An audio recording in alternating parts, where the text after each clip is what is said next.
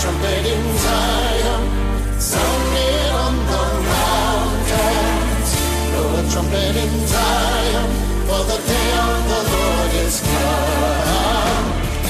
Hey, everybody, this is Brother Frank, and welcome to another episode of the Remnant Call. No, this is not just another episode. Tonight is going to be a powerful episode because of two fantastic guests that are going to be on tonight. But let, give me just a second before I bring them in. If you are still wondering how to, uh, we had a program the other week on Answer the Call International. Uh, many of you are asking, they were having some trouble with their PayPal, uh, how to donate. Um, I posted many times and several of the links down there and in the show notes, um, a fixed repaired place you can donate to. And please go on there and share. Say Remnant Call. We're not. We don't ask for money, anything, but we are asking that you support ministries that are worthy of the dollar. And here's the thing, folks. This is a ministry that doesn't take any overhead. All goes into the field and it's hard to find ministries like that. And over in india it's hard to find legitimate ministries. There's so many fake ones over there um, but this ministry, um, Sister uh, Lee, she's just been a blessing, a woman who's just been overwhelmed by the power of God to move her to such a mighty ministry uh, in India to the lepers and the homeless and the widows. I mean, what the Bible talks about true religion is all about. That's what this ministry is. And I just uh, thank everybody. They had a great turnout. We want to keep blessing those and um, we continue to support them as they're moving forward in the future.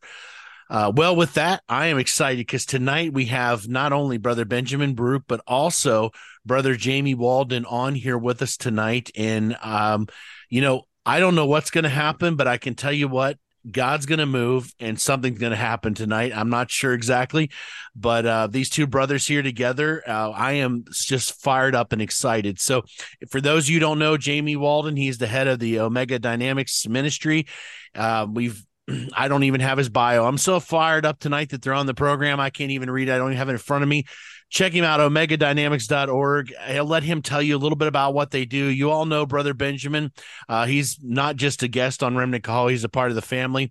A brother that I met in 1999 after God led me to read the book, The Day of the Lord is at Hand. And I left strung out on crystal methamphetamines, running around on my wife, chronic adulterer, violent, got saved outside of a church, born again while driving down the road. And I didn't even know how to get saved. That's what the power of God can do and I will always, always be thankful to Brother Benjamin for God using him. Actually, it was God's book, but he just allowed Benjamin to write it.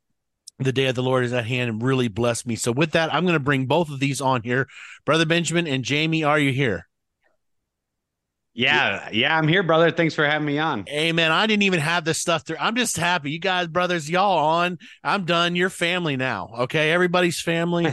You're part of the show.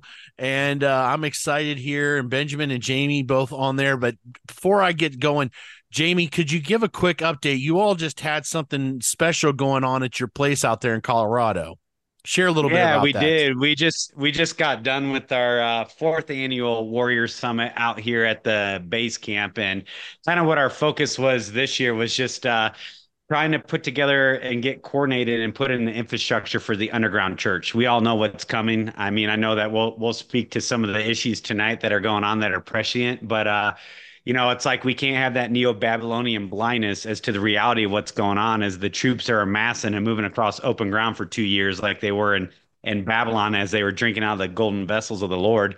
And uh, and we we can see the handwriting on the wall. They said they're making lists like a like a bad Santa and checking it twice. So I'll take them at their word. So you know, we focused on uh, building out faith havens, um, not just uh, nationally, but actually internationally. We had people there that came flew in from Panama and Costa Rica.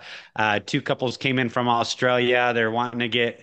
There's people in South Africa wanting to get organized, New Zealand, South Korea, you name it. They're all saying, how do we get these faith havens going? We know it's coming. We see the handwriting on the wall, as in Babylon, and uh, and we're wanting to know how to get organized and get coordinated. So that's what we focused on. We had three three hundred people come and uh, spent four days in prayer and worship, and a little bit of teaching and some practical preparation stuff for the underground church. And yeah, it was awesome. Good time, man. So that's kind of the brief synopsis. Amen. Well, praise God for that. Uh, it's it's so nice because folks, you all most a lot of people, brother Jamie here, it's been on the remnant call.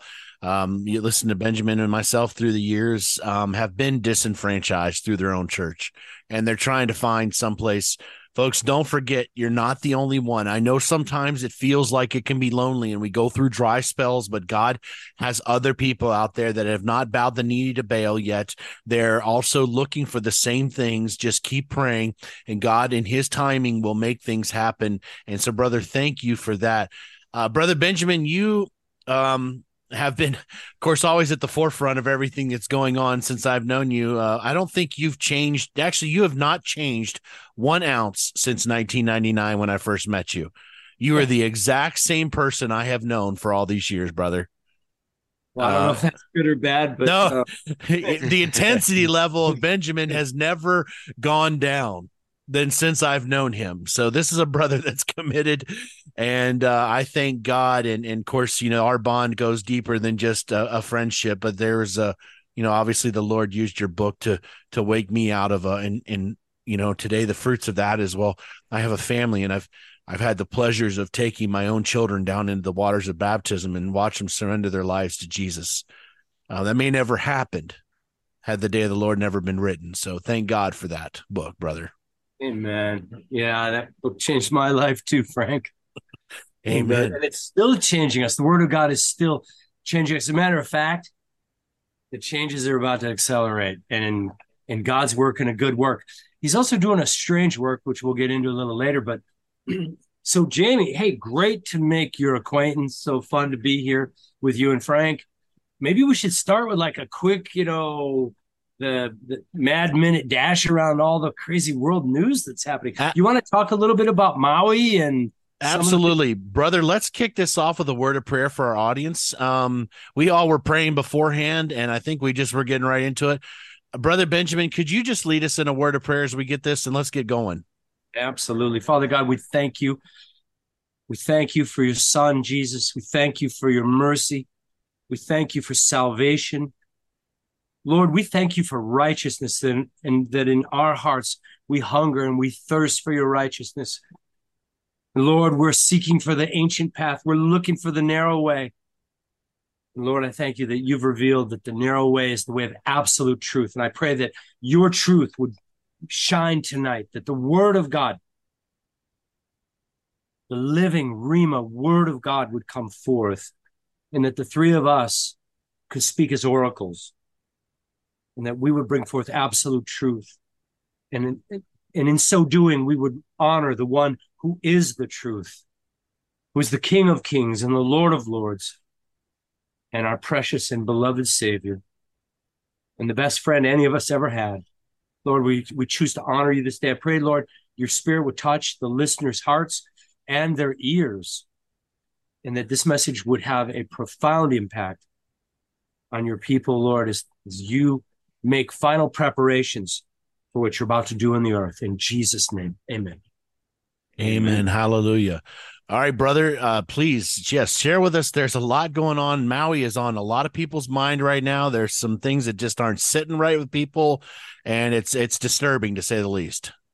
yeah, I'll try. Uh, I'll try to give a brief synopsis. It's funny. Uh, uh, Benjamin reached out to me earlier today. You know, obviously I'm I'm familiar with him and his work through you, brother Frank, and elsewhere. And and I, he sent me an email and I called him like, "Hey, Benjamin, nice to meet your acquaintance, man. Like, you know, we we we have um, some common friends and brothers in the Lord and stuff like that. And uh, and of course, it didn't take us but about 20 seconds of uh, introduction, and we were fire hosing each other for over an hour. So you know, you know how that goes. But um, yeah, so it's it's cool to see even the overlap of that. The Lord's obviously he's set about right now in the intensity you know we are talking off off air about the convergent zenith of all the things going on this major convergent zenith in uh prophecy and and in the timeline of of the history of humanity and even the cosmic insurrection right? The war of the ages that's been raging in the heavenly since genesis 1 1 when the world was tohu and bohu without form and void. And the lord stood over the leviathan right? The chaos dragon the waters of the deep. And here it is coming into uh coming into her view of those who maybe haven't had eyes to see yet. and now everything's breaking out in in real time. You know, I know the Maui thing is is um, what's very current on everybody's mind. You know, I went into great detail about it the other day. Uh, I posted on on the YouTube channel. If anybody wants to go watch that, it's uh, just under Jamie Walden on YouTube, and you'll see a breakdown of the Maui fires. And I won't try to do like a, a, highly didactic, you know, academic breakdown of it now, but the reality is, is the the Maui fire thing is just one component of this bigger macro picture. And I think all too often a lot of people get stuck in the micro, right? Which is part of this Cloward and Piven strategy, which were those reprobate uh, uh, professors that created this whole psychological framework for keeping people from ever being able to really put the pieces together because they make you get fixated on all these little micro uh, cosms. And I'm by no means diminishing the loss of life in Maui. It's horrible, but it's a part of a a, bigger macro picture, which is these this impending, as Benjamin was talking about off air, this breaking of the second seal, right?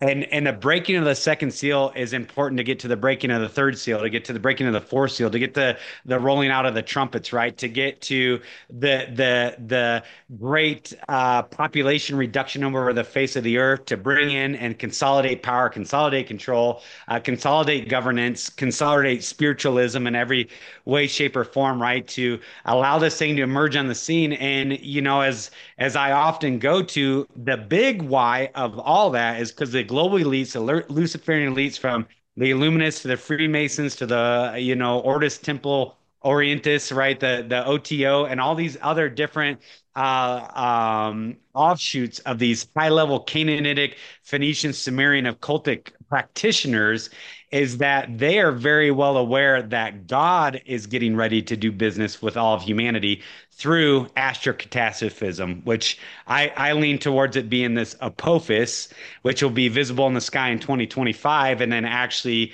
uh, a third of the Earth would pass through the debris trail in 2029. So there's a lot of great academics and researchers out there have done se- seminal work on this impending ast- or space body asteroid uh, Apophis coming in, and so understanding the the hardcore push right now, whether it's through the thing that just went on with the last three years, right?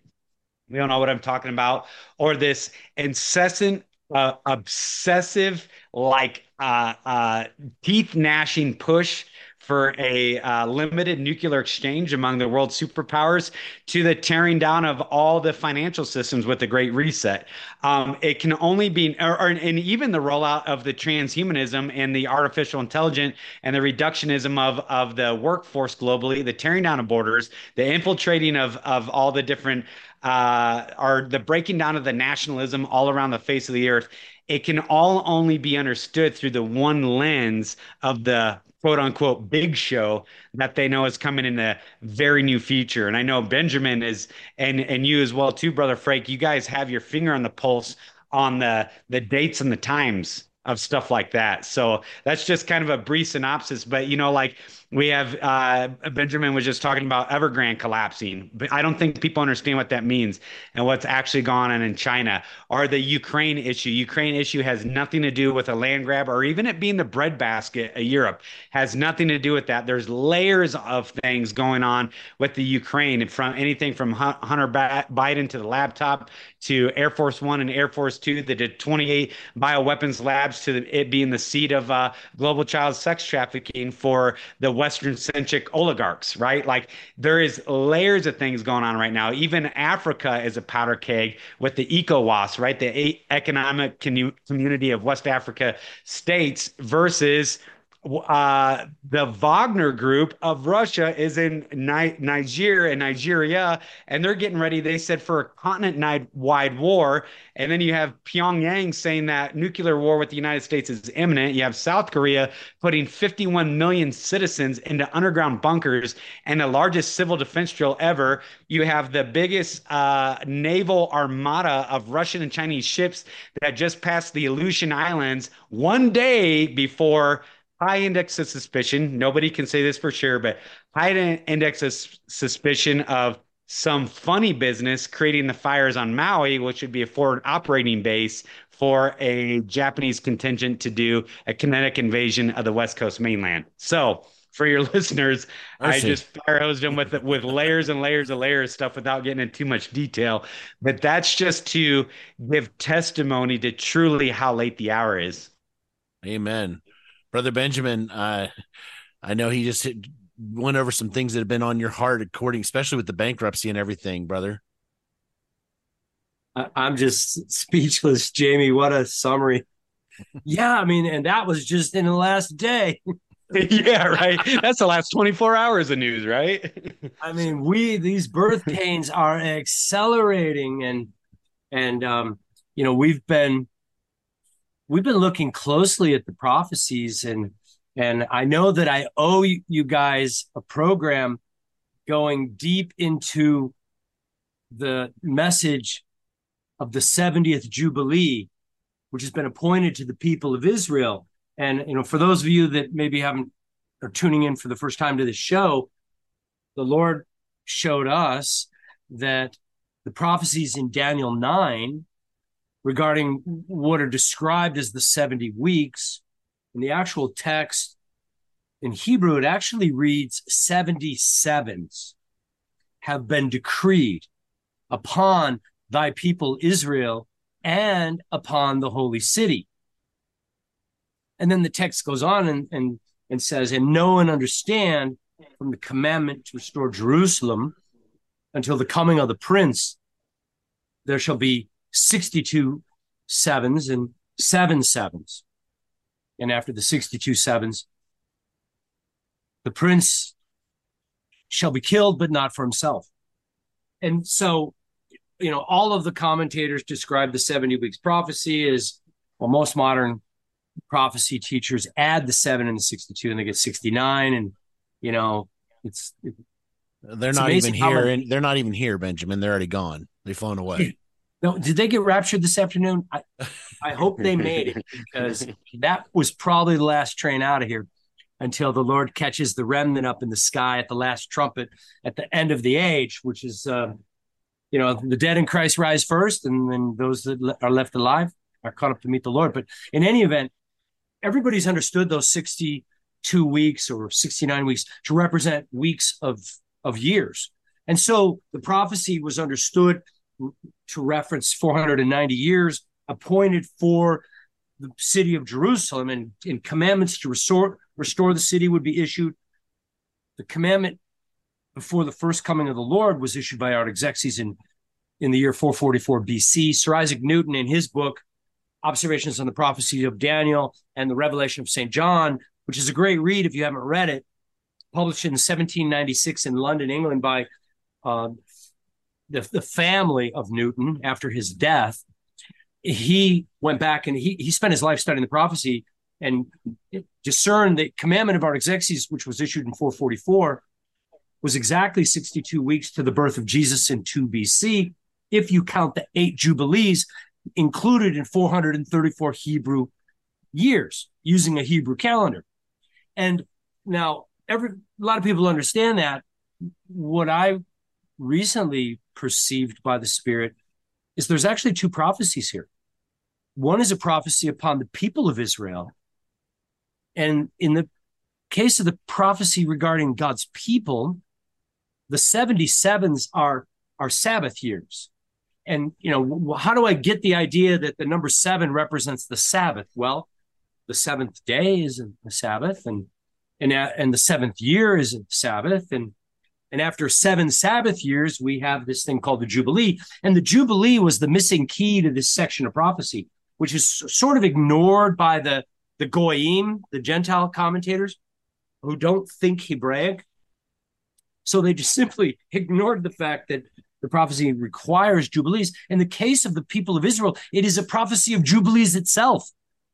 The seven sevens are seven Sabbath years, which are 49 years followed by a jubilee. So, so God had revealed that the prophecy regarding the restoration of his people, Israel, involves 70 jubilees. Well, when did when did that start? Well, when was the nation born? A nation came out of Egypt, out of Mitzrayim in the Exodus, and has been regathered into the land in 1948. The War of Independence ended in March of 49.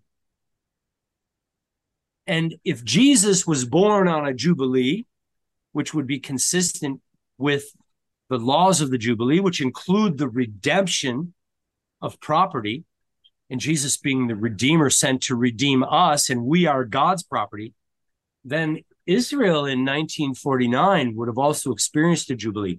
You know, in 2 BC to 19 to the year 49, that's 50 years because you we don't count year zero. So 1949, when Israel finished the, the War of Independence, they celebrated a jubilee, restored to their land and now in peace. And that would make 1999 a jubilee. And and I had taught that the final jubilee, the 70th jubilee, and if you go all the way back to the Exodus, which was around 1450, you know, you can count them out. Um, we're on the verge of the final 70th jubilee, but this one is going to be different because it's going to be in the spirit. And the number seven is perfection. And the number 10 is completion. And God is about to perfect and complete his great work that he's been doing this entire time, which is turning his people into the living temple that are his his destiny that he has chosen for his elect is that they be part of a living temple well that the remnant of that temple that's going to be redeemed and, and will survive and endure in this hour they're going to be redeemed in a final 70th jubilee. And it's a spiritual jubilee not not a civil jubilee. You know the coming spiritual jubilee is not going to change any civil relations among men. No debts will be canceled between men. No slaves will be freed in the in the flesh. No property is going to be returned in the natural the debts that are going to be canceled are going to be in the spirit the slaves that are going to be set free are the people that have been under the bondage to Satan that are now going to be totally redeemed. And the property that's going to be returned are the remnant of God that have been held captive by Satan under bondage of sin. Even as Israel was in bondage in Babylon in the natural, they were literally in, in slavery. They walked to Babylon in chains and they were they were under laws of slavery the entire time they were there. God set them free in the natural. The church today is in bondage to the spirit of Babylon and they're in bondage spiritually. And that bondage is about to be shattered. Those chains are going to be broken and the remnant of God are about to be redeemed. And that year of redemption is also the year in which the day of indignation begins.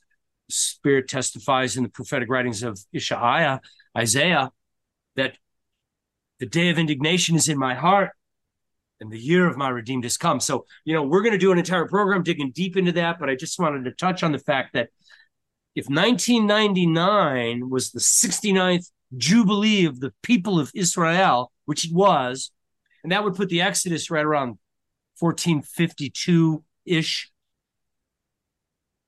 And if the spiritual Jubilee is is opposite the civil jubilee the same way the spiritual calendar is six months opposite of the secular calendar. Then the spiritual jubilee will follow 25 years after 1999. And that means the spiritual jubilee is in the year 2024. And the only question is does it begin in 30 days or 40 days on Yom Kippur when the civil jubilee would normally begin?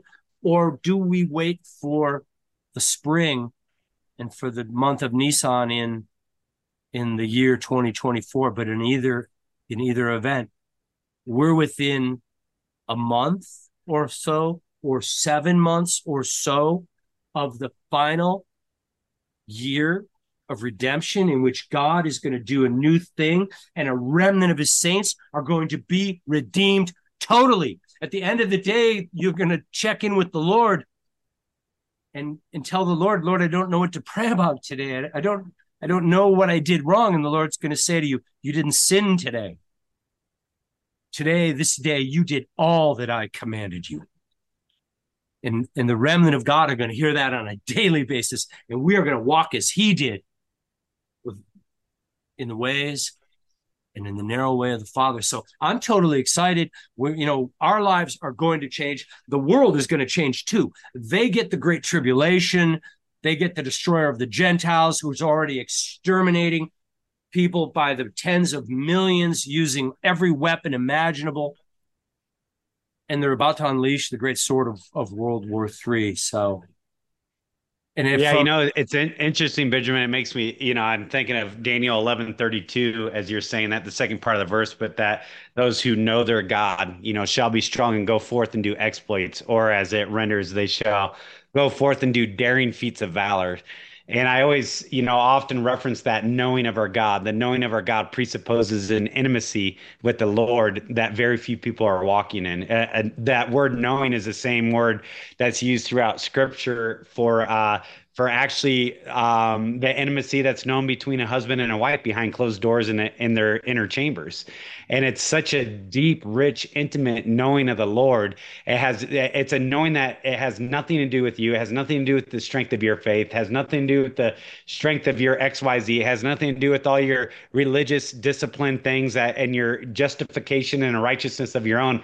But it's a knowing of the one who is righteous. It's a knowing of the one who is strong. It's a knowing of the one who is is faithful. He literally is surrounded by faithfulness. You know, I was just talking to our my our church about this the other day. Uh, uh, Psalm 89. You know how faithfulness surrounds him. Faithfulness goes out from his throne. Faithful. Everything's about faithfulness. Uh, Brother Frank, you'll get this. I talk all the time about how he is the true and better semper fidelis. He is always faithful. There's even a qualifier to his faithfulness, and even in even it's the it's the for, front running verse of Psalm 91 that so many people want to use all the time, which is an awesome powerful section of verses, but it's his faithfulness is my shield and buckler, or my shield and rampart, right? His faithfulness towards us. So it really is one of those things where like that this this time that's breaking on a scene, although it'll be at times the likes of which never has has been and never will be again. As we read in Daniel 12, it says, But at that time, Michael the archangel will arise on behalf of God's holy people, right? And those who are wise in the Lord will turn many back to righteousness, and they'll shine like bright stars in the vast expanse of the universe from everlasting to everlasting. That's a really long time, right? Like when we think about this. And it's like, so how do we grow? How do we be wise in the Lord? Well, it's like then you better mature in the fear of the Lord.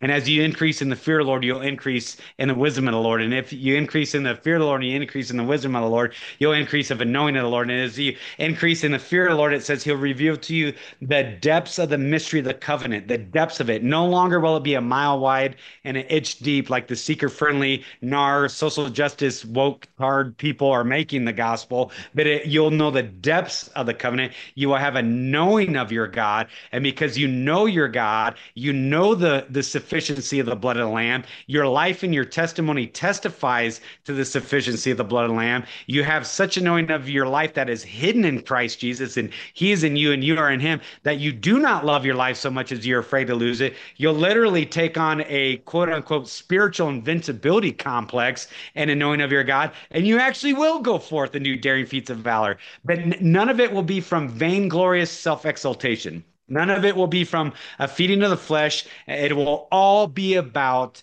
the magnification of Christ Jesus, the rider on the horse, who everybody is about ready to see face to face, riding out in justice and judgment right? And he's riding out to make war against all of his enemies, seen and unseen. The, uh, the great usurpers of old and the and the men in their carnality of their flesh, shaking their fists at the heavens, refusing to repent, aiming their directed energy weapons skyward when they come out into the valley of Megiddo because they want to do war with the Most High. And yet all he does is show up and open his mouth and it's done and over with. So there is something unique going on here. And as you were saying, as you were talking about the Jubilees, um, Benjamin, is is making me think of how few people realize that the first, uh, the elect exiles of the dispersion, right? Which we we told we we're told that we are in uh, in First Peter, we're the elect exiles of the dispersion. Is it is actually he's referencing the uh, Israelites that were taken into captivity in Babylon for how long? Seventy years to the day. Why seventy years for the day?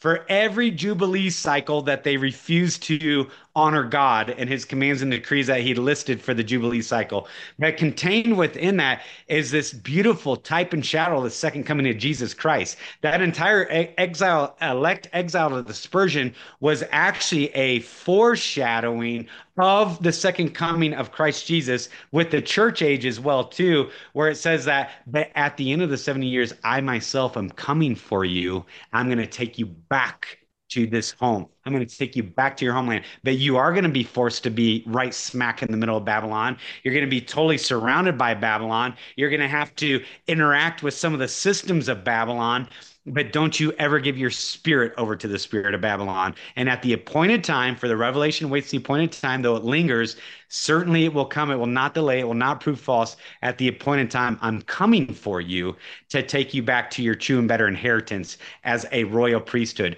And what our inheritance is, beloved, it's the very literal presence of God. See, all the other tribes got land except for the Levites. Everybody tracking? Everybody else got their lane alignments. But he says, for the priest, for the priest class, you don't get a land allotment. My very presence will be your allotment. And then here we are being told that we're a royal priesthood, you know, a chosen nation, a holy people, a people all of his own. And he goes, I have an inheritance. I'm about ready to deliver it to you. But listen, you got a mission set in this generation. You got a mission set to let perseverance finish its work. You got a mission set to endure to the end so that you might receive the crown of life. You got a mission set. Do not shrink back. If you shrink back, I'll be displeased with you. You got a mission set. It's to fear fear me, because those who fear me have no fear of bad news. Their hearts are steadfast, trust in the Lord. Their hearts are secure. They have no fear. You got a mission set, beloved. Arise and shine and be enumerated among those in the rank and file of the Marine Corps of the Most High, right? Though darkness is over the earth and thick darkness is over the peoples of the earth, which it is right now in real time, the glory of the Lord has arisen upon you. So it's like stand when you begin to see all these things taking place, it doesn't say hide yourself in your prayer closet. That time's done and over with, ladies and gents. That's that came and passed. You should have been our our parents and our heritage should have been doing that in the 20s, the 30s, the 40s, and the 50s. Now it says Luke 21, when you begin to see all these things taking place, you better stand up and look up because your redemption draws nigh. You got work to do. Amen. Amen. I want to, Benjamin, I want to come back to you on something, but folks, you got to remember the Bible says that the Lord's coming for a church without spot or wrinkle. That's not hypothesis. That's not just some fairy tale because of the sin of the modern day church and the acceptance of wrongdoing as being somehow okay. We've actually watered down the word of God and and diverted from the truth of God because what Benjamin is talking about is not perfection. He's talking about redemption. If God said he's coming back for a church without spot or wrinkle, he means he's coming back for a church without spot or wrinkle. And as we mentioned at the beginning of the program, brother, I think you mentioned it when your prayer or sometime in there, uh, Jeremiah, when he says, for us to stand ye in the ways and see and ask for the old paths, whereas in the good way and walk therein. Brother, since I've known you, that's kind of been one of your major callings is calling people back to those old paths. Well, amen, brother. And you know, that narrow way, that straight and narrow way, the reason yeah. it's so hard for so many people, and and you know, there's multitudes on the wide road, and only a few be found on the narrow way. And and the difference is that narrow way is the way of 100%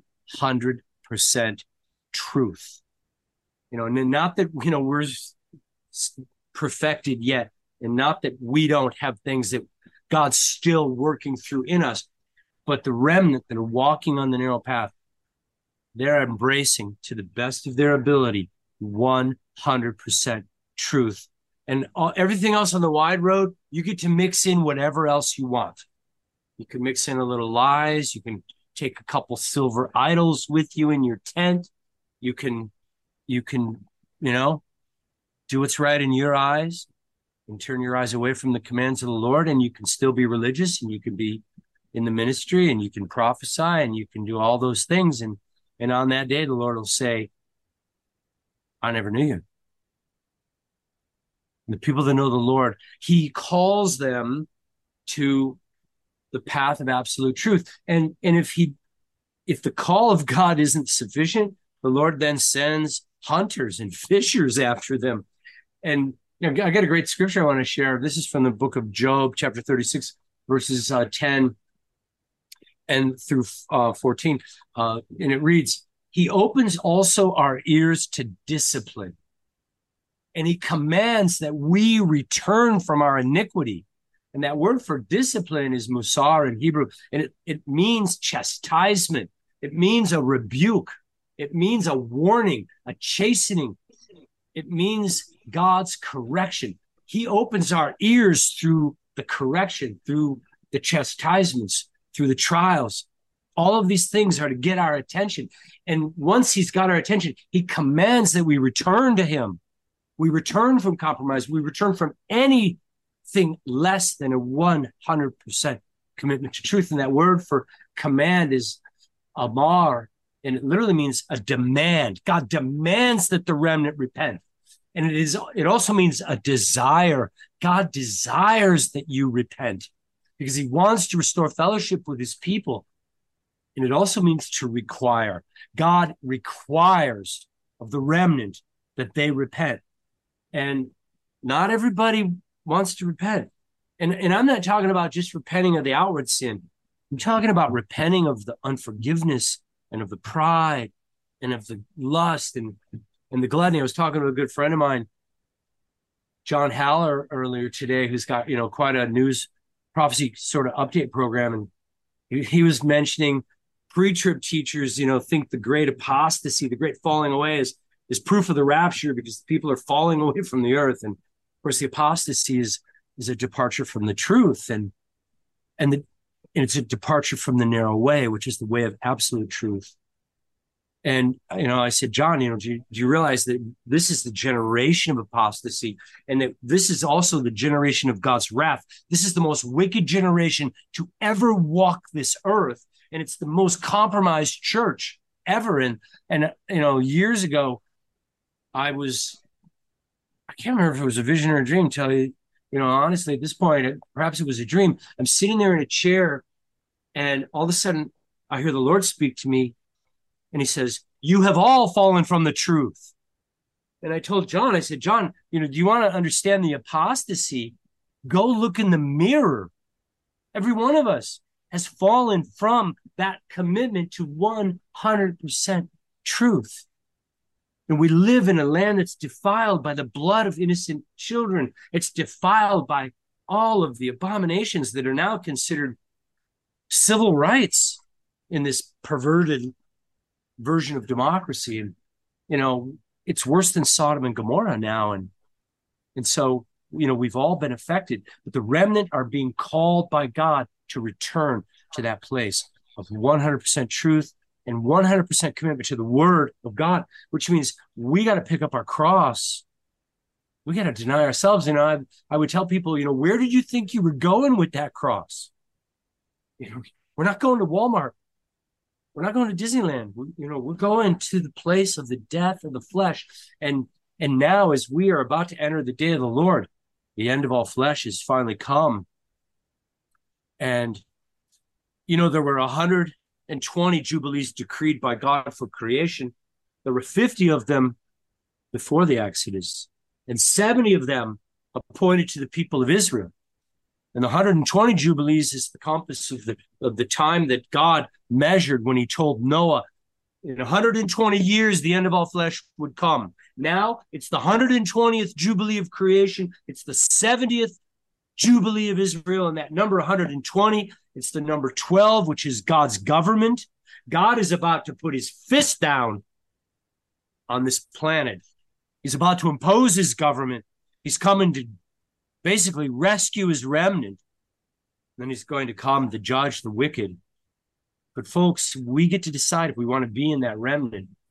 And and that decision involves us receiving God's correction, his rebuke, his chastisement and responding in a way that God demands, that God requires, that God desires, which is that we would dig deep into those areas in our heart where, you know, maybe you had a lot of pain and a lot of trauma or a lot of loss or a lot of suffering and, and it all got stuck inside of you because you didn't know what to do with it. So you just buried it so you could cope. It was like a survival mechanism. But now the time has come to clean the house and and we got to prayerfully take all of those issues to the Lord in prayer. We got to take them to the cross, and we got to release that stuff. We got to forgive the people involved, and we got to release that pain. Jesus died for it, so that it would no you would no longer carry it. Because even holding on to that bitterness, holding on to unforgiveness, holding on to pride, continuing in our gluttony, and and yes, Americans are gluttons. I mean, you could the statistics prove me out just the way we live proves me out. This is a nation raised on gluttony. Every one of us needs to repent of gluttony. And every one of us needs to begin fasting and praying. And every one of us needs to begin giving money to to the ministries that are blessing widows and orphans and helping the poor. We need to actually obey the things God commanded us to do if we want to be counted worthy to stand among his remnant that's going to get delivered in this hour. You know, one of the ways to to cure the gluttony sin to practice fasting and prayer. And and you know you can do it you know do the daniel fast or, or do the water fast you know do whatever pray about it. But when you're fasting you know a friend of mine had never fasted before. And um you know i talked to him and encouraged him. He's like all right i'm going to do it. And he called me up the next day and he's like brother i, I fasted for 14 hours. I'm like okay. I think he started with the evening before he went to bed. I'm, not, I'm not laughing at him, but he said to me, Brother, you don't understand. I got really hungry. By about lunchtime. Okay. I understand your body is going to get hungry. And it's not just your flesh that, you know, loses its energy and you desire the strength from food, but that gluttony spirit is going to rise up, man. It wants to worship its food. And you know what? When that's happening, when you're fasting, you take authority over that. You repent of that gluttony, you bind that spirit, you cast it out of your life. And then what I do is I tell my flesh, flesh, I'm a Christian. I'm born again. You died in Christ. You are a dead man. Get back in the ground and shut up. I don't want to hear from you again. And your flesh will obey you. You have authority over your own flesh. You know, you probably never practiced using authority on your flesh, but you do have that and you need to learn how to use it. And then go to your Father in heaven and say, Father, I'm fasting today. I'm praying today according to your commandment. And if I'm going to get anything to eat at all today, it's it's going to be living manna from you. And at the same time, I'm I'm in desperate need of your living water. And I got news for you. When you set your heart to fast and pray and obey God, heaven responds in a powerful Amen. I, and I think what's going on right now too is is uh, it is the it is the discipline of the Lord, right? And actually, when we're experiencing the Lord's discipline, I always tell people it should give you such a quiet confidence, such a delight and a quiet confidence if you're being disciplined by the Lord, because He says He only circle that word disciplines those who He loves only. So if you're experiencing the chastisement of the Lord, it's an affirmation of your sonship it's an affirmation that you're an heir and that you have an inheritance, right? It's an affirmation of the signet ring on your finger and the cloak upon your back. And it's not a, it's, it should just bring such a quiet delight to be disciplined by the Lord. But what he's exposing in all these things is what do you believe or disbelieve about the sufficiency of Christ? You know, as you're talking, Benjamin, about the, uh, the fasting, it's like, do you believe the sufficiency of Christ over even the the cellular composition of your body to go without food? He already told you man doesn't live on bread alone, but on the very words that come from the mouth of the Lord. Like, do you believe the sufficiency of God that you can actually forsake your father, mother, or brother or sister, or all these narcissistic, toxic, God-hating relationships for the cause of Christ Jesus? Are you willing to be unified with him and suffering, even suffering at the rejection of your own family members for the cause of Christ? Do you believe he's sufficient to satisfy that in you? How about dying to your sense of self and all these worldly, carnal, earthly kingdom pursuits? Or forsaking uh forsaking the the the burden and the prompting of the holy spirit in your life because you want to protect your 401k or your pension or you don't want to look foolish to your reprobate adult children or to the world around you. It's like everything is exposing what do you believe or disbelieve about the sufficiency of christ right? And we have that precedence in malachi 316 through 4 3 where the Lord specifically lays out that the time is coming when he's going to start making distinctions again you know, he says, you know, talks about then those, I don't have it open in front of me, so this is off the top of my head if I misquote it, but it says, then those who feared the Lord were found talking with one another, and the Lord heard, and the Lord listened, and a scroll of remembrance was written in his presence concerning those who feared him and who revered his name. And he says, they will make up my treasured possession on the day when I act, right? Again, you will finally see the distinction between those who serve me and those who do not. And I will honor them just as the Father who, who honors the Son uh, who serves him, right? And then it goes on to talk about the day of the Lord and the fire of the Lord, right? And that you will, the enemies will be ashes under the soles of your feet. You will go out like calves released from a stall. You will see the righteousness come with healing in its wings, right? And then, and then that's where it gets into the spirit of Elijah in the last days, man, turning the father's hearts back to the son, the son's hearts back to the father. And so, like, the Lord is right now in real time studying about making distinguishment. The Lord's all about divisions. You know how many times I've had my lukewarm, um, seeker friendly uh, relatives tell me, well, I don't want to be divisive. I don't want to be divisive. And I'm go, oh man, you better be divisive. You better rightly divide. You better be divisive, but it better be rightly divisive rightly dividing because the lord divides everything sheep and goats and and wheat and tares and light and dark and and lawlessness from righteousness and darkness from light and and um, uh, sons of the devil or, or sons of disobedience from heirs of a promise. He he literally is the sword the sword of the spirit that does nothing but divides. You think he came to bring peace. You're totally misrepresenting him. He came to make right divisions and the division is righteousness and not a righteousness of your own because it will never suffice. They congratulations. They tried to do that with the law, the Lord just to reprove that you couldn't. But it's a righteousness found in Christ and Christ alone. And so even as these things are breaking out on the scene, I always say with the thing that happened the last three years, that that was the first salvo of the Lord making very definitive siftings and divisions in real time. Did you start your church? Did you throw on your mask in fear? Did you run and hide? Did you hate on your neighbor? Did you uh, seek to, to find healing in the flesh or in pharmakeia or in anything else? Did you run to the governments of the world? Who, who did you turn to? Did you fear and consternate? Because guess what? The Lord says God is love. Where there's love, there can be no fear because God's perfect love casts out of fear. And where you fear, you haven't been perfected by love. Because fear has to do with punishment. Like he's actually exposing every little detail from the Maui fires, right, to the impending World War III, which is, I mean, it is getting ready to break out. The logistics are in place to the the infrastructure of the B system through AI and transhumanism and everything else um, to everything that you've placed your hope in, which is the Babylonian money magic system, right? Which is alchemical processes of creating money out of nothing that doesn't even exist. He's about ready to tear it all down to expose and to discipline those whom he loves or to expose that your love is actually in the world. And anybody who loves the world and the things of the world, I'm telling you, because the scriptures say the love of the Father is not in him. And as you were saying, as you were talking, Benjamin, I kept thinking of, uh, I think it's Joshua 7, maybe it's Joshua 9, but the sin of Achan, right? The sin of Achan. And the Lord specifically gives this, this deep, heartfelt command through Joshua to the Israelites. And he says, You have been made liable for destruction on a field of battle. It's the field of battle you don't understand until you remove the devoted things from among your camp. He says, You cannot stand against your enemies until you remove the devoted things. And then he dresses them down by tribe, and then by clan, and then by family. And then each one, man by man, he dresses them down.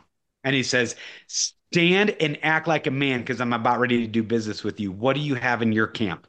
What do you have hidden? What do you have hidden in your heart? Like you said, it's not the outward sense. Like you think I care if I if a guy sits down and has a, a beer or a glass of whiskey or a cigar or whatever in front of me. I could care less, but I'm like, dude, what's going on in your heart? What's going on in your marriage? What's going on with your kids? What's up with your haughtiness or your self loathing? Both of those are sin. What's up with your insecurity or your arrogancy? Both of those are, those are sins. You know, what's up with your love of the world and the things of the world? What's up with your love of pleasure rather than a love of God? See, there's a cosmic usurpation that's occurred in the church, and it is a usurpation of the love of pleasure for the love of God. It's not that they don't love God, they just don't love Him as much as they love self, right? It's a self love. It's the Laodicean church age, it's the spirit of the age. And as you were saying, Brother Frank, everybody's susceptible to it. You can't say that's the spirit of that guy over there, or that's the spirit of that denomination over there, or that's the spirit of that movement over there. No, it's the spirit of all of us it's the spirit of the age. And it takes a mortification of the flesh, a crucifying of the flesh, a dying to the self, being willing to suffer even your consciousness because you're conscious of Christ, suffer in your internal monologue and your thoughts because your spirit d- does what the flesh doesn't want it to do, and the flesh is wanting to do what the spirit doesn't want it to do. And oh, I'm such a wretch, right? As the apostle Paul says. But at least you're willing to contend and suffer for righteousness righteousness sake for the sake of Christ and therefore be unified with him in the glorification and the resurrection. So it, it's all interconnected. And I like, I, I'm so emphatic for this for the church right now like my everything i do is for the body the body the body because i know what christ is getting ready to do we have the scriptures we have the prophecies we have the spirit right and it's like the church has to have an identity restored and nothing but Christ alone. So unrestrained, so unconditionally sold out for the Lord God Almighty that nothing in this life is going to rock them and take them from the sufficiency of Christ. They don't care who's standing to the left or the right of them. They only care who's standing before them. For the joy set before him, Christ endured the cross. And for the joy set before you, you'd be willing to endure everything this life throws at you. And then you'd look at it with a quiet delight and go, it's light and momentary afflictions. Light and momentary mm. afflictions. It's the achieving in me an eternal glory that far outweighs everything else. So I'm not going to fix my eyes on what is seen. I'm going to fix my eyes on what is unseen. For what is seen is temporary, man, but what is unseen is eternal. I, I it's like it's like not even worth comparing to the glory that's going to be revealed. So then with honor courage and commitment, having put your hand to the plow, you never look back. You don't be Lot's wife looking back. You have no consternations for the world. You don't try to drink from the cup of demons and the cup of Christ. You don't swear by Moloch and the Lord. You don't try to fellowship with darkness and with light, but you are so sold out for the Lord that you're like, God, have your way in me, whatever the cost. I've counted the cost, but I know the reward. It ain't even worth comparing. I've counted the cost, Lord. I'm all in. What would you have me do? What would you have me do? And see, this is, I don't think people understand the remnant language has been so perversified. It's not even a word, but I just made it up and it sounded cool. But the the the word the remnant language has been so perversified that most people don't understand just how horrifically small a remnant is. It is yeah. so small that I think all of us would be wearing sackcloth. We would not be wearing suits to work anymore.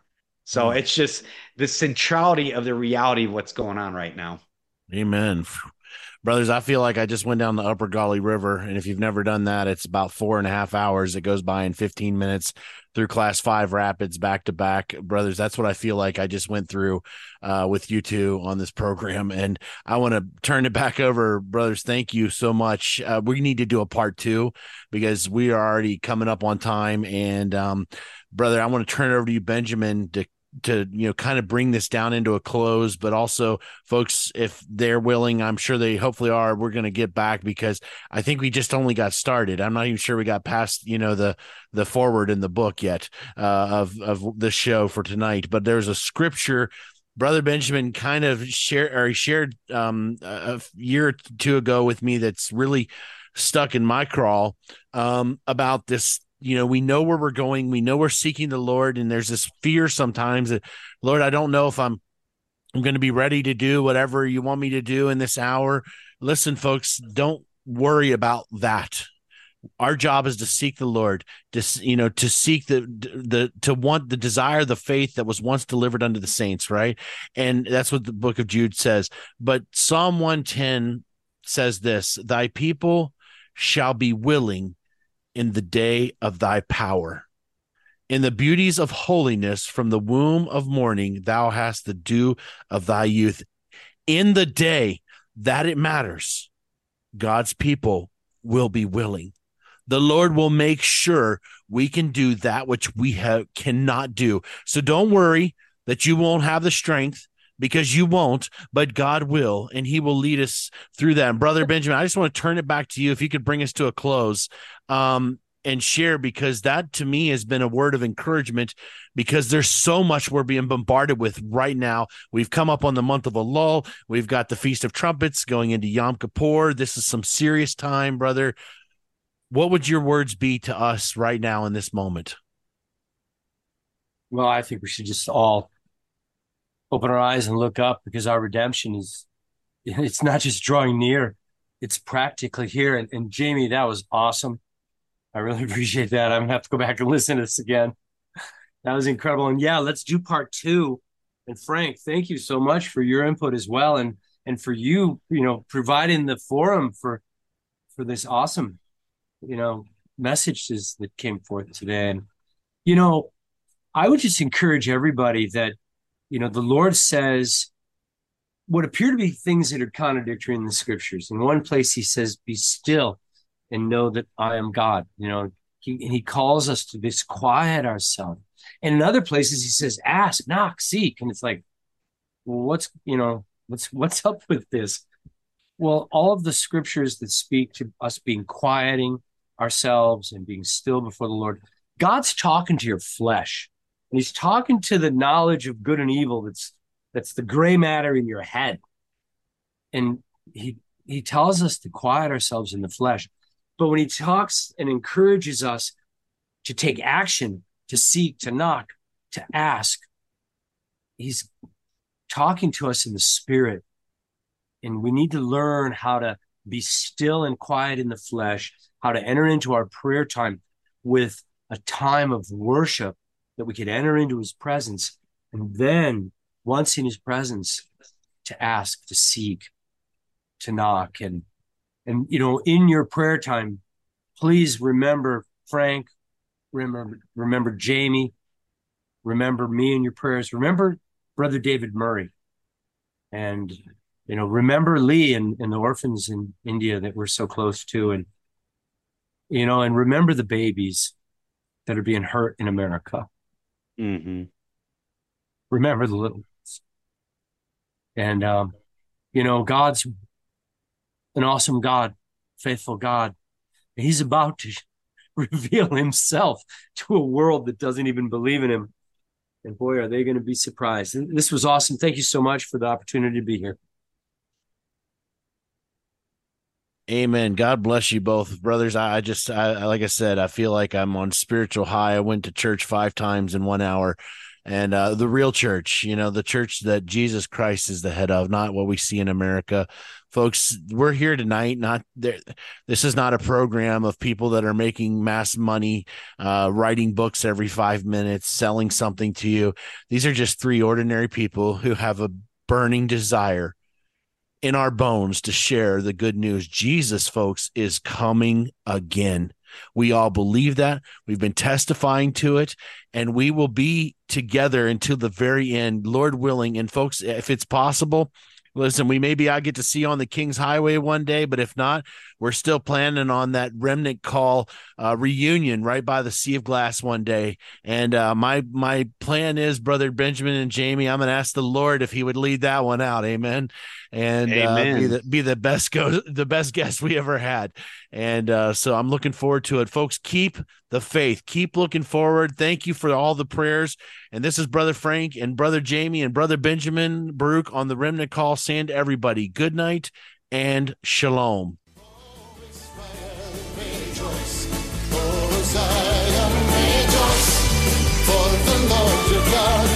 Made you his delight, made you his. Blow a trumpet in Zion, sound it on the mountains. Blow a trumpet in Zion, for the day of the Lord is come. Blow a trumpet in Zion, on the mountain. Blow a trumpet